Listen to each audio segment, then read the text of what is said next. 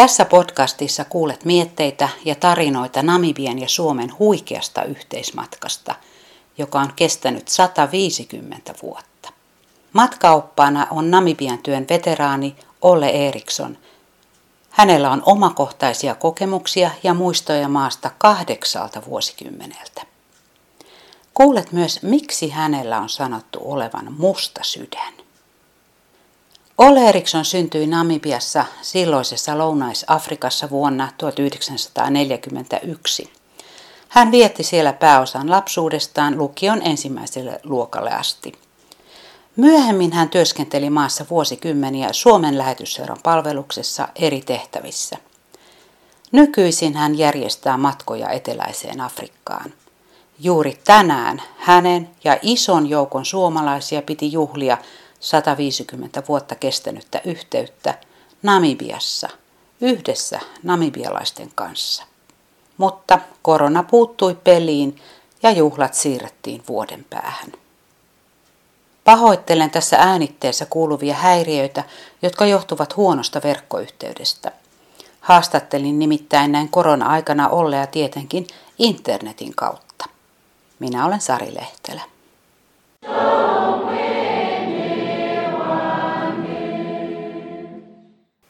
Olhe Eriksson, aloitetaan ihan täältä alkuhistoriasta. Ensimmäiset suomalaiset lähetystyöntekijät aloittivat heti lukutaitotyön ambulaisten keskuudessa. No sitten vuosikymmenten aikana opetus laajeni, perustettiin monia lähetyskouluja ja lopulta lukiokin. Mikä merkitys sinun mielestäsi on ollut tällä suomalaisten käynnistämällä koulutuksella Namibian kehitykselle?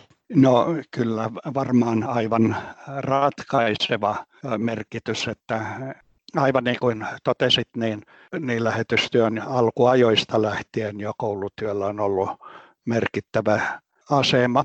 Ensinnäkin kun lähetystyöntekijät sinne saapuivat, niin ensimmäisenä tietysti pitää rakentaa asumuksia ja huolehtia jokapäiväisestä elannosta, veden saamisesta, härkien hoitamisesta ynnä muusta, mutta sitten hyvin pian tai välittömästikin niin ryhdyttiin opettelemaan paikallista kieltä, että nämähän olivat olleet vuoden ajan Hereromaalla ja oppineet siellä enemmän tai vähemmän sujuvasti jo herero-kieltä, joka on sukulaiskieli ambokielille, vähän niin kuin Suomen ja, ja Viron kielten välinen suhde. Pian sen jälkeen myös totesivat, että täytyy saada myös kirjallisuutta paikallisella kielellä ja ensimmäinen Aapinen ilmestyi sitten vähitellen virsikirja ja, ja muita ää, kirjoja ja, ja sitten koulutyö laajeni kouluttamaan paikallisia opettajia. Se ei ollut pelkästään teoriaa, pelkästään lukutaitoa, laskentoa ja sitten, sitten näitä niin sanottuja akateemisia aineita, vaan hyvin paljon korostettiin myös käytännön taitojen merkitystä ja, ja jo tuossa varhaisessa vaihe, melko varhaisessa vaiheessa koulutettiin muurareita, kirvesmiehiä, yritettiin puuvillan hoitoa, perustettiin työkoulu ja muuta, että tälläkin oli merkitystä, että, että ei pelkästään niin kuin tällainen kirjallinen sivistys ole tärkeää, vaan myös, myös nämä käsien taidot ja muut elämän taidot.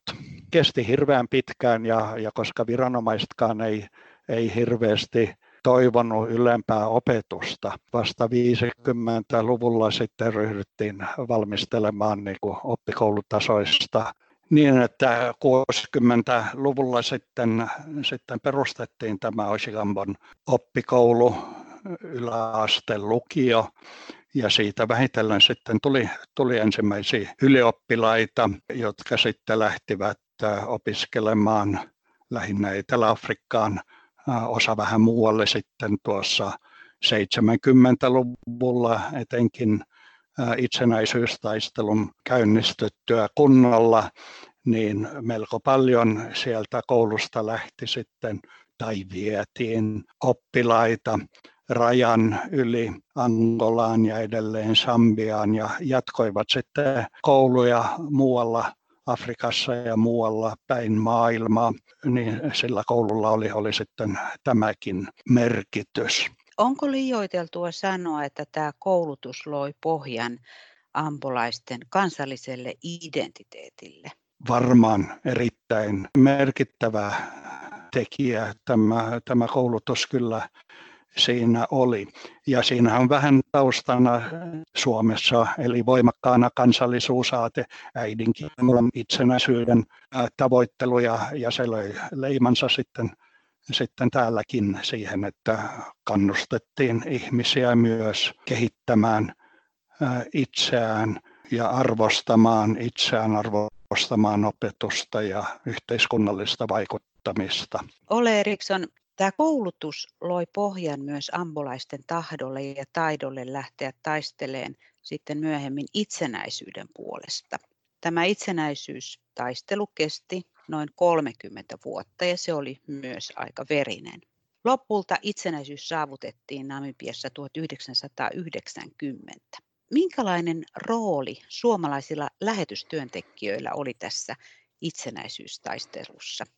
Ensinnäkin tietysti suomalaiset tai Suomi oli itsenäistynyt ja, ja suomalaiset luonnollisesti pitivät itsenäisyyttä, itsenäistä valtiota, itsenäistä kansakuntaa hyvin tärkeänä. Joten suomalaisten lähetystyöntekijän ei tarvinnut ajaa siirtaavallan intressejä. Ja sitten kun 1950-luvun lopulla, 60-luvun alussa tämä itsenäisyysajatus namibialaisten keskuudessa vahvistui, ensimmäiset poliittiset kokoukset ja sitten myös yhteenotot tulivat, niin kyllähän siinä itsenäisyysliikkeen syntyessä tai ja itsenäisyysaatteen voimistuessa suhtauduttiin kyllä myös hieman epäilevästi lähetystyöntekijöihin. Toisaalta heihin kyllä myös pidettiin yhteyttä.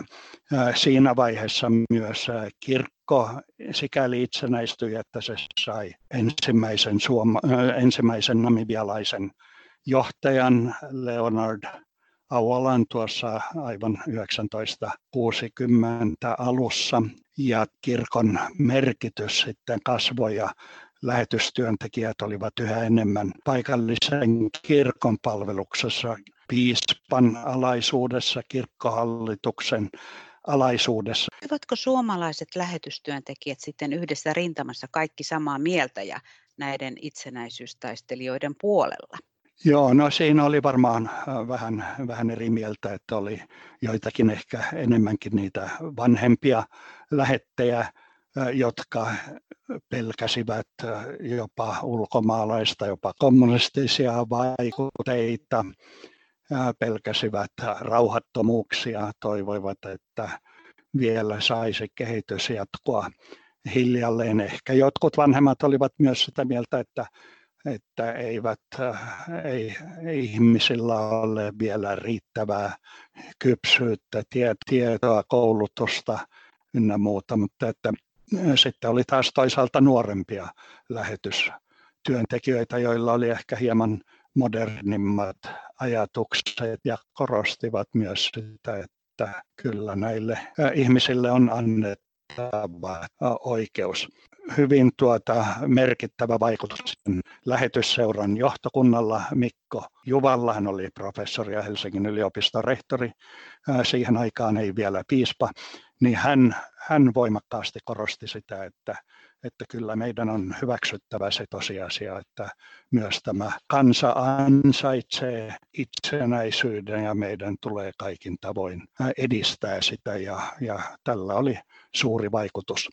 Toisaalta lähetystyöntekijät olivat sikäli ahtaalla, että heillä oli paikallisen hallinnon, Etelä-Afrikan hallinnon antamat viisumit ja työluvat ja ja ne saa, saatettiin jopa, jopa sitten evätäkin. Ja niin kuin sitten tapahtuikin tuossa 70-luvulla 72 lähtien, kun hallitus epäili, että, että suomalaisilla on, on liikaa vaikutteita, niin evättiin näitä työlupia. Ja esimerkiksi Mikko Ihamäen ja hänen perheensä paluu vuonna 1972 sitten karjutui siihen, että heidät julistettiin ei-toivotuiksi henkilöiksi. Ja tuossa 70-luvun lopulla oli näitä viisumien epäämisiä enemmänkin.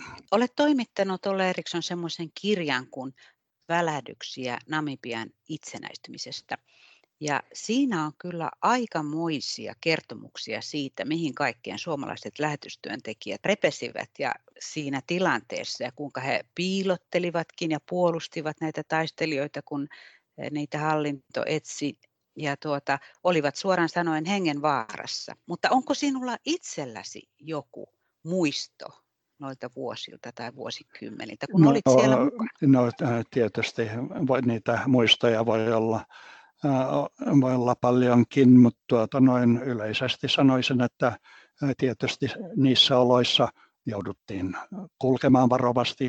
Teillä oli miinoja, aseelliset joukot, niin Etelä-Afrikan hallituksen joukot kuin itsenäisyysliikkeen joukot olivat napit vastakkain ja oli, oli vaikeaa se, kun naapureita, työtovereita, ystäviä pidätettiin ja, ja pahoinpideltiin pidätyksessä ja, ja, ja vankiloissa ja ja siis näitä ambulaisia. Kyllä, ambulaisia. aivan, joo, Kyllä. joo. Ja varoitettiin yhteyksistä lähetystyöntekijöihin yhdellekin pidätettynä olleelle kirkon työntekijälle sanottiin, että ei pitäisi pitää yhteyttä tuohon Olle Erikssoniin, että äh, hänellä on musta sydän, vaikka on valkoinen tai punainen iho.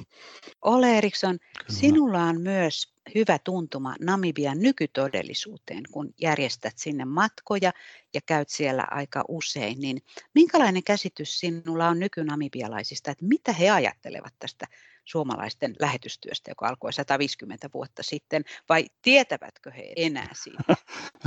Ainakin juhlapuheissa kaikki presidentit ja pääministerit ja, ja ministerit ynnä muut hyvin, hyvinkin korostavat sitä suomalaisten merkitystä tästä, että tänne tuotiin, evankeliumi tuotiin koulutyö tuotiin, terveydenhoito ja muuta. Ja, ja kyllähän myös nuoret ovat tämän kuulleet, vaikka heillä ei sitten aina ole henkilökohtaista kokemusta lähetystyöntekijöistä. Ja nykyään, jos meikäläinenkin ryhtyy puhumaan dongaa tai Kuanjamaa, niin nuoret hämmästyvät siitä siitä hirveästi, että miten joku suomalainen tai valkoinen puhuu heidän kieltään. Ne eivät ole olleet tavanneet vanhempia lähetystyöntekijöitä. Vanhempi väki tietysti sen ymmärtää. Ja sitten myös nämä nuoret hämmästyvät kovasti, kun, kun tulevat Suomeen ja huomaavat, että täällä on Veikkoja ja Raimoja ja Maijoja, Liisoja ynnä, ynnä muita, että miten täällä on niin paljon namibialaisia nimiä, että heiltä on jo jäänyt, jäänyt niin kuin ymmärtämättä se, että nämä nimet on tulleet Suomesta. Mutta eivät pahalla sitten muista. Eivät pahalla. No kyllä tietysti jotkut esittää kritiikkiä, en nyt, ei nykyään niinkään, mutta ehkä silloin itsenäisyystaistelun loppuvuosina ja itsenäisyyden alussa, niin, niin tietysti lähetystyöntekijöitäkin katsottiin vähän niin kuin vieraan vallan vieraan uskonnon edustajina, mutta ennestään on, ettei tunneta niin kuin yksityiskohtia eikä kaikkia taustoja, mutta noin yleisesti ottaen hyvin, hyvin nykyään kuitenkin hyväksytään kaikkia ja, tuota, suomalaisten osuus itsenäisyystaistelussa ei vain lähetystyössä, vaan noin muutenkin solidaarisuusliike ja kansalaisliikkeet ja poliittiset puolueet Suomessa, niin sillä annetaan suurta arvoa. Siellähän on kansasta nykyään peräti onko 90 prosenttia kristittyjä, että voi kohta sanoa, että se on kristillisempi maa kuin Suomi. Osat on niin vaihtumassa ehkä. No niin, kyllä, mutta että toki sielläkin, sielläkin on sitten paljon niitä, jotka ovat kirkon jäseniä enemmän tai vähemmän nimellisesti. Eivät hän kaikki nyt käy säännöllisesti kirkoissa, vaikka kirkot ovatkin täynnä aivan toisella tavalla kuin täällä täällä Suomessa ja Jumalaan, Jumalaan viitataan, Jumalaa kiitetään, että, että kyllä, kyllä siellä tämä kristinuskon vaikutus tietysti on, on hyvin voimakas. Olle Eriksson, mikä on semmoinen asia Namibiassa, mikä sinua erityisesti ilahduttaa nykyaikana? Luottamus ja avoimuus.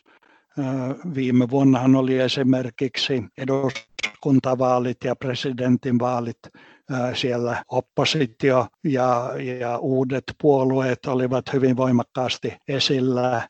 Tämä Swapon pääpuolueen merkitys pieneni, vaikka se edelleen on voimakas eduskunnassa kaksi kolmasosaa suunnilleen on näitä Swapoon kuuluvia. Presidentin vaaleissa presidentti ei enää saanut niin valtavaa äänimäärää taakseen kuin aikaisemmin joutui tyytymään 57 prosenttiin äänistä, mikä, mikä toki on hyvä sekin. Eli siellä on mahdollista ilmaista mielipiteitä. Lehdistö on hyvin vapaa, ihmiset ovat valveutuneita, seuraavat tapahtumia ja varmaan senkin ansiosta voi, voidaan sanoa, että Namibia on säästynyt tältä koronapandemialta, koska ihmiset ovat hyvin totelleet kaikkia rajoituksia, mitä siellä on asetettu. Käsien peseminen ei ole mikään uusi asia, vaan jo kauan sitten lähetystyöntekijät korostivat sitä, että kädet pitää aina pestä ennen ateriaa ja aina kun vierailimme ambokodeissa, niin ensin tuotiin raippua ja pestiin kädet ennen ateriaa ja, ja niin päin pois. Et tuota, kansa on valistunut uskon, että tällä tietoisuudella asioiden seuraamisella on, on hyvin suuri merkitys. Oh,